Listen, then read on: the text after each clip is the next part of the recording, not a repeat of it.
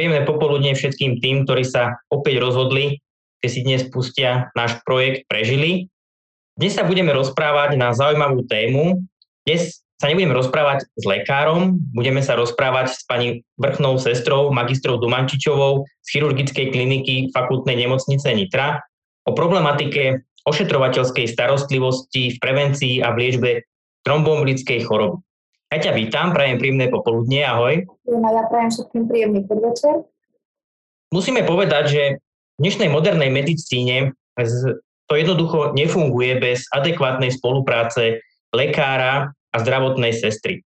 Naozaj čoraz viac kompetencií sa posúva na ramena sestier, či už v zmysle e, podávania liečiv, starostlivosti o pacienta, ale aj zaznamenávania rôznych zmien, ktoré vznikajú, či už to je počas hospitalizácie alebo po operačnom období. Sestry vyplňajú čoraz viac dotazníkov, čoraz viac a viac sa venujú tomu pacientovi individuálne, alebo teda aspoň tak by to malo byť, ale vzhľadom na tie personálne možnosti jednotlivých, jednotlivých oddelení a kliník, to zatiaľ ešte, ešte stále nie je ono. Tá ošetrovateľská starostlivosť je naozaj veľmi dôležitá a dovolím si povedať, v mnohých prípadoch práve sestra v rámci ošetrovania toho pacienta dokáže zabrániť vzniku rôznym komplikáciám, určite koľko razy aj zachrániť život pacienta. Keď sa povie ošetrovateľský proces, určite je to nejaký, nejaký komplex nejakých, nejakých postupov, nejakých štandardov, ktoré musí e, sestra nejakým spôsobom vykonávať. Takže moja prvá otázka je, čo to vlastne ten ošetrovateľský proces je? Akú úlohu zohráva ošetrovateľský proces v starostlivosti o pacienta? Ošetrovateľský proces, tak ako si dobre povedal, že v súčasnej dobe veľa kompetencií prechádza na sestry. Môžeme povedať aj o ošetrovateľskom procese, že je to určitá systematická cieľa, cieľuplná metóda, ktorá je nevyhnutná ale v spolupráci lekár-sestra. Sestra, keďže musí postupovať na základe lekárskych intervencií, urobí si svoj ošetrovateľský proces alebo sesterský proces, ktorý je zameraný na uspokojovanie všetkých potrieb pacienta. Musíme ale spomenúť, že je takisto ako lekárska starostlivosť, ktorá je zameraná na preventívnu, diagnostickú aj terapeutickú časť. Takisto aj lekársky, teda sesterský ošetrovateľský proces je zameraný na preventívnu, diagnostickú a terapeutickú časť. Ak chceme hovoriť o tromboembolickej chorobe, v tom prípade musíme spomenúť nevyhnutnú, ale myslím si, že to pri každom ochorení následnú starostlivosť, čo je rodina, alebo teda agentúry domácej ošetrovateľskej starostlivosti.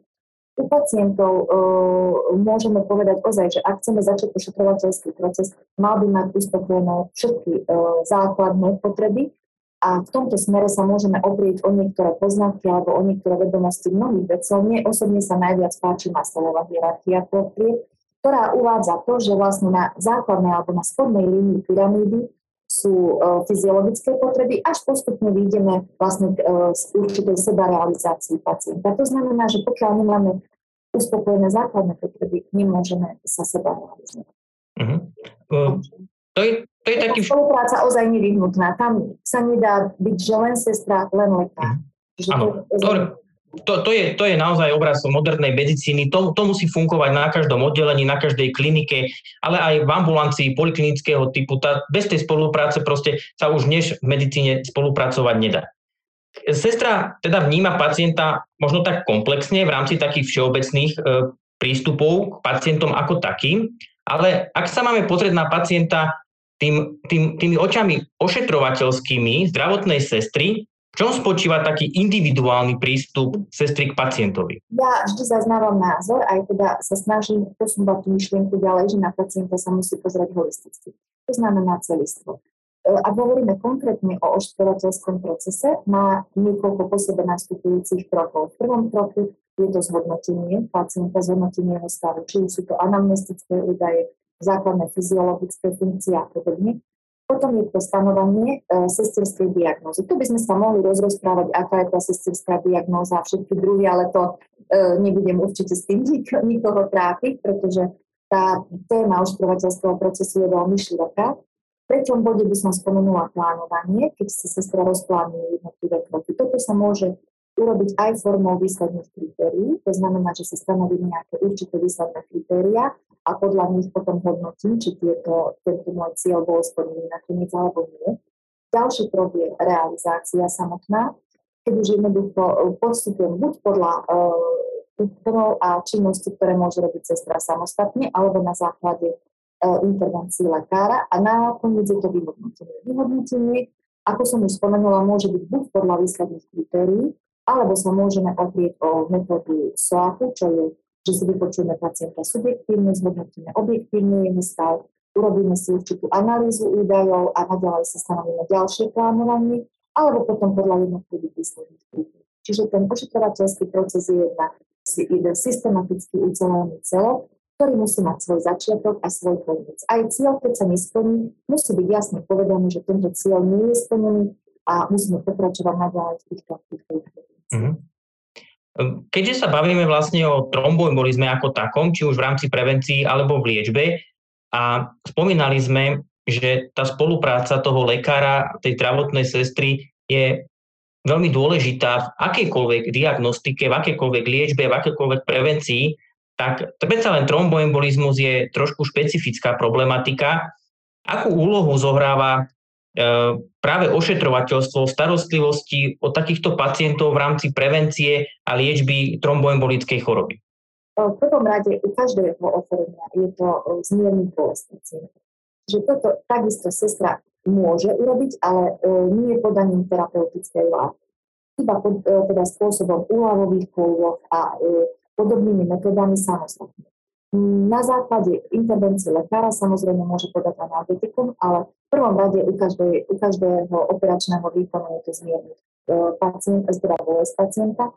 U konkrétnej trombolickej e, choroby je to, alebo teda v prevencii tromboembolickej choroby, je to obnoviť znovu priechodnosť žil, e, zabezpečiť základné fyziologické a biologické potreby človeka, a e, pravda, že m, zabrániť vzniku komplikácií, ako aj e, edukácia pacienta, čiže nevyhnutná je edukácia, či je to už predoperačná, či je to už pooperačná, keď hovoríme konkrétne o chirurgickom pacientovi, pooperačnom alebo predoperačnom. Mm-hmm.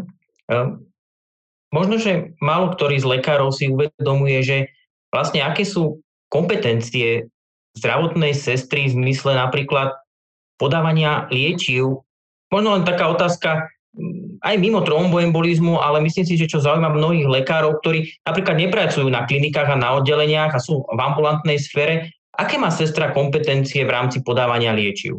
Sestra v rámci podávania liečiv môže podávať len na základe ordinácie. Uh-huh. To nie, nie je možné v súčasnosti, naša legislatíva neumožňuje podať sestre uh-huh. liečivo samostatne. Čiže to myslím si, že je. Možno by sa mohlo diskutovať nejakých mastí, alebo teda len čisto úľavových, ale takisto na základe analgetickej bázy, ale tiež je to veľmi otvorená téma. Momentálne neexistuje u nás legislatíva, ktorá by umožňovala sestre podať liečivo v nemocničnom zariadení bez ordinácie. Špecifikum napríklad chirurgických e, výkonov je to, že vlastne tam to obdobie rozlišujeme na tú predoperačnú fázu a na tú pooperačnú fázu Mňa by zaujímalo, um, aká je úloha sestry v rámci tej predoperačnej fázy, čo všetko sestra musí v rámci tej ošetrovateľskej starostlivosti realizovať s tým pacientom v rámci prevencie, či už predoperačne, alebo teda prípravu toho, na toho pacienta už aj v tom pooperačnom období, aby bol schopný možno, že čo takej najlepšej prevencie e, tromboembolizmu. Aké sú jej kompetencie, čo môže, čo, čo reálne robia sestry na oddeleniach v rámci prevencie tromboembolickej choroby? Treba spomenúť, že pre nás sa pacientom stáva pacient hneď, ako príde na oddelenie, nie ako si lahne na lúžko. Hneď ako prekročí dvore nášho oddelenia, alebo teda našej kliniky, stáva sa našim pacientom, čiže hneď si ho prevezme sestra, uloží ho na lôžko a e, oboznámim ho so základným, základným režimom na oddelení. V rámci predoperačnej prípravy je to nevyhnutné poučenie pacienta a pacientom to treba vždy pravidelne opakovať. Nestačí jedno poučenie, ale musí, musí sa robiť opakovanie. Je to poučenie o pitnom režime, je to ďalej poučenie, e, celková edukácia pacienta, lebo oni sú, keď mám povedať naozaj z praxe, oni sú veľmi zvedaví, sú vyplašení, boja sa, nevedia, čo ich čaká. Čiže absolútne čakajú na každú vašu odpoveď, vysia vám doslova na ústach očami. Čiže je to ten zabezpečenie ozaj dostatočného pitného režimu, poučenie o tom, či môžu ľahkú večeru alebo nemôžu, o edukácii pacienta. Uh, už niekedy je dôležité aj povedať o redukcii hmotnosti, keď je to predoperačné, aj keď je to už neskoro samozrejme, už keď príde na operačný výkon. A v nevyhnutnom prípade treba povedať, že hlavne prevencii je to nácvik bandážovania dolných končatín a respektíve navliekania kompresívnych končatín. To je v predoperačnej prípade. Čo sa týka pooperačnej starostlivosti. Tu by sme si tiež mohli rozdeliť na následnú, ako to neskôršiu. To je následnej, ako náhle sestra prevezme pacienta na prebudzacej izbe, stará sa o neho kontinuálne, čiže tá starostlivosť pre pacienta tesne po operačnom výkonu je neustála. Tam sa nedá niečo zanedbať alebo niečo, nedaj Bože, si zľahčiť. To absolútne neprichádza do úvahy, pretože niekedy aj tie najjednoduchšie operácie priniesli to, že sa nám stala komplikácia, ktorú sme neočakávali. Čiže to by sme mohli tiež z praxe spomenúť veci, ktoré idú až do dramatickej situácie. Ale teda ako náhle prevezme, má na starosti kontrolu všetkých jeho fyziologických funkcií, e, celkom uspokojenie základných biologických potrieb, aby bol vyprázdnený, aby teda mal dostatočnú hygienu. Ďalej, u, konkrétne u, po operácii ktorýkoľvek, a keď sa zameriavame na tromboembolickú koredu, je to sledovanie končatín. Ich farby, e, ich, či tam cyanoza, či nie zakrvácanie, či nie opúd teploty končatín. Potom je to dôležité konkrétne pri tromboembolickej chorobe, tej následnej starostlivosti. Ešte sa teda môžeme vrátiť aj k tej bezprostrednej. Tam je to ďalej infúzna terapia podľa ordinácie lekára, uh, pitný režim a poučenie pacienta, sledovanie uh, bandáží hlavne dolných končatín, či ich nemá zarezané, či mu neopúkajú, či nemá bolesti z bandáží. A potom je to ďalej sledovať napríklad e, hemokoagulačné parametre, z toho všetky teda časti hemokoagulačných parametrov a celá, celá plejáda tej starostlivosti, ktorá je intervenovaná lekárom tej pooperačnej Pýtam sa, e, také priemerný, priemerný príjem tekutín v pooperačnom období, ak to teda stav dovoluje, v rámci takého optimálneho príjmu by malo byť koľko? Minimálne 2 litre. Minimálne 2 litre. Uh-huh. Čo sa týka dĺžky, uh-huh. čo, sa, čo sa týka dĺžky naloženia tej bandáže, je nejaký, nejaký úzus alebo nejaké pravidlo, ako dlho by mal mať pacient bandáž na tých dolných končatinách, alebo ako sa postupuje v praxi? Tak sa postupujeme zväčša podľa pravidla, pokiaľ je pacient dostatočne mobilný a uh, vieme ho mobilizovať hneď na nasledujúci deň ráno. Uh, čiže ak môže tento pacient sa teda pohybovať a je naozaj dostatočne mobilný, tak môžeme postupne bandáže dávať dolu. Je to, mhm. záleží veľmi aj od veku pacienta, záleží od iných okolností, či sa pacient lieči napríklad na varixi, alebo či užíva hemokoagulačné, teda antihemokoagulancia, alebo podobne nejaké prípravy. Všetko záleží veľmi od individuálneho pohľadu na pacienta. Mm. Ale zväčša, keď hovoríme o mladom človekovi, relatívne dobrej kondícii, bez akejkoľvek terapie, tak bandáž, ako náhle sa má pacient zmobilizuje a dostatočne chodí, Dobre, už sme, to, už sme to spomenuli, čiže v tom pooperačnom období e, vlastne, ale čiastočne aj v predoperačnom období viem, že sa robia rôzne nácviky s pacientami v rámci čo najvčasnejšej vertikalizácie a mobilizácie. Tie, tie fyzikálne metódy sú, sú v kompetencii zdravotnej sestry. E, vykonávajú ich automaticky, alebo ich musia vykonávať nejak na, na doporučenie lekára, alebo je to v rámci tej ošetrovateľskej starostlivosti už tam zakomponované a nemusí to vyslovene lekár prizvukovať? Ak áno, aké sú tie metódy?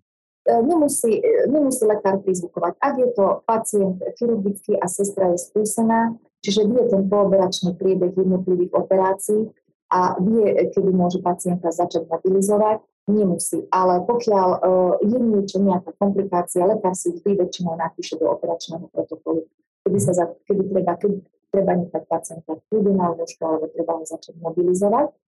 Medzi tie základné uh, fyzikálne metódy prevencie patrí uh, vlastne táto mobilizácia, keď uh, je veľmi dôležité, aby sa pacient mobilizoval hneď buď teda nasledujúci deň ráno, ak je to možné, keď to nie je možné Dôležité je robiť aspoň pasívnu mobilizáciu, čiže zabezpečiť hlavne dýchové cvičenia, a také tie základné pohyby s, nohmi, s nohami, my konkrétne hovoríme, aby pacient vybal aspoň členkami, mm. robili si také malé krúžky na posteli, pokiaľ to zdravotný stav dovolí.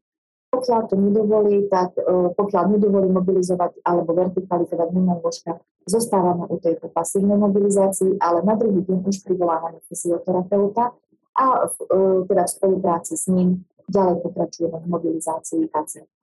Mm. Čiže toto sú také uh, základné, potom medzi, medzi to teda patrí aj naloženie tej bandáže, by som ešte povedala, a aktívne Môžeme sa pozastaviť pri tej, pri tej bandáži. Naozaj často sa stretávame s tým, že vlastne pacienti, ktorí, ktorí si nejakým spôsobom sami bandážujú dolné končatiny a sem tam sa stane, že aj keď prichádza na tú operačnú sálu, tak tú bandáž nemá naloženú uh, správne Možno by sme mohli povedať tým, ktorí nás počúvajú, e, tak, takú radu do praxe, ako by mala byť správne naložená bandáž v rámci prevencie tromboembolickej choroby. Bandáž dolných končatín je aj u nás stále štandardom pre operačné prípravy. Môžeme povedať, že sa používajú tri druhy bandáže, aspoň my teda poznáme krátkoťažné, dlhoťažné a kompresívne končatiny. U tých krátkoťažných je to vyvíjanie tlaku v približne nejakých 60-90 u dlhoťažných. Bandáže je nevyhnutné pacient si, e, alebo sestra pacientovi predoperačne e, robila bandáž tesne pred operáciou a na lôžku, nikdy nie stojí. E, robí sa buď ja môžem použiť sesterskú, sesterskú terminológiu, teda keď by nás pozerali sestry, robí sa buď hobrinovým alebo klasovým obvezom, väčšinou sa používa hobrinový v praxi, tak, aby jednotlivé, e, jednotlivé odvezy sa prekrývali aspoň o polovicu. Nevyhnutné povedať samozrejme, čo sa robia najväčšie chyby, že sa necháva peta voľná, alebo sa mi začína dole od prstov, začína sa od očná čiže od prstov a my konkrétne na chirurgickej klinike používame vysoký bandáž. Mám skúsenosti z iných e, nemocníc, kde používajú väčšinou e, nízky bandáž, ale my používame vysoký bandáž až na formu. Takisto treba ne, e, odsledovať, či pacient nemá zatiahnuté, mala by byť teda natiahnutá alebo naložená rovnomerne s rovnakým tlakom, aby nevyvíjala tlak niekde vyšší, niekde nižší. U kompresívnych pančúch musím povedať, že s týmto majú pacienti niekedy väčší problém ako s obvinadlami, pretože sa veľmi ťažko nalietajú tie kompresívne pančuchy. Aj u nich je nevyhnutné ich poučiť, ako, ako treba tie pančuchy naliecť, aby neboli niekde nakrčené, niekde netlačili veľmi. A samozrejme, je veľmi dôležité, aby prichádzali s tými kompresívnymi pančukami do nemocnice s tým, že majú odmeranú správnu veľkosť, aby nemali pacienti malé alebo veľké pančuky. Mm. Čiže veľmi je nevyhnutné túto bandáž aj kontrolovať, keď príde pacient po operačnom výkonu. Či sa nezušmýka, či je dobre naložená, alebo niekedy naozaj sa stane, že pacient myslí kvôli bandáži a prizná sa až neskôr, že ho tá bandáž tlačí alebo teda Áno. Dôležité je to správne naloženie. Okrem, okrem bandáže patrí vlastne do kompetencie e, sestry aj aplikácia nízkomolekulárnych heparínov. Um, stretávame sa s tým, že môže dôjsť k, k nesprávnej aplikácii nízkomolekulárneho heparínu, najmä teda v oblasti brušnej steny. A nie je to vôbec zriedkavé, že vlastne s takýmto pacientom skončíme na operačnej sále pre výrazné krvácanie z epigastrik, E, ktoré vlastne je tak rozsiahle, že musíme operovať a takéto krvácanie musíme zastaviť operačne. Dnes e, čítam mnoho, mnoho článkov ohľadom aplikácií nízkomolekulárneho heparínu, miesta v pichu, také rôzne doporučenia, ktoré popisujú 45 stupňový uhol, 90 stupňový uhol, či aplikovať do ramena alebo do brušnej steny. Ja sa ťa opýtam, naozaj taký tá, tá každodenná prax, lebo tie nízkomolekulárne hepariny sa naozaj pichajú skoro všetkým chirurgickým pacientom. Ako to, ako to robíme my, alebo ako to robíš ty v podstate s touto aplikáciou nízkomolekulárnych heparínov? Nízkomolekulárne hepariny je šťastie v súčasnej dobe, že sú dosť v takej forme, akej sú, pretože sú už rovno natiahnuté e, popred e, striekačka, že ich nemusíme ako v minulosti natiahovať teda konkrétne heparín po striekačke. Každý výrobca, keď by ste si prečítali len tak, väčšinou odporúča aplikáciu do brucha. Do brucha približne vo vzdialenosti 5 cm od Chirurgická praktického hľadiska musím povedať a musím priznať v našej praxi, že naši pacienti druhé väčšiny odmietajú aplikáciu prcha. Väčšinou teda, ak majú operované brúško, v oblasti brúšnej dutiny, majú to brúško uvolené, bolestivé, čiže väčšinou odmietajú. Takže väčšinou aplikujeme my e, praxi alebo plexan, alebo teda ktorýkoľvek výrobok, aplikujeme do ramena. E, správna aplikácia podľa uvedenia výrobcov, aj teda podľa e, ošetrovateľskej terminológie aj podľa ošetrovateľských techník je to 90 stupňový uhol s tým, že sa vytvorí kožná riasa. Kožná riasa sa e, e, počas aplikácie nízkomolekulárneho heparínu, pustí sa až po vybrať striekačky, ale zásadou je nikdy sa nesmie masírovať e, aplikované miesto. Samozrejme, predtým predchádza dezinfekcia, popuštia, čo sú bežne štandardné. Ale ako si presne povedal, máme teraz dobe dosť pacientov, hlavne v staršom veku, ktorí prichádzajú e, s, ako s komplikáciou po aplikácii nízkomolekulárnej heparínu do Čiže tá, tieto dnešné súčasné, teda moderné moderné vybavenia a moderne dostupné formy aplikácie sú veľmi dobré hlavne kvôli pacientovi a e, pri prepustení do domácej starostlivosti, keď je nevyhnutná edukácia, ale myslím si, že každý pacient je schopný, ja to poviem tak, ako, ako to je, že keď to zvládol môj máš, musí to zvládnuť každý. Takže že ozaj, že vedia zvládnuť e, aplikáciu nízkomolekulárnej aj domácim prostrediu. Mhm. Ale teda musia sa dodržať určité postupy. Miesto nemasírovať, 90 stupňový uhol, urobiť si kožnú jasu a teda nikdy pri aplikácii nízkomolekulárnej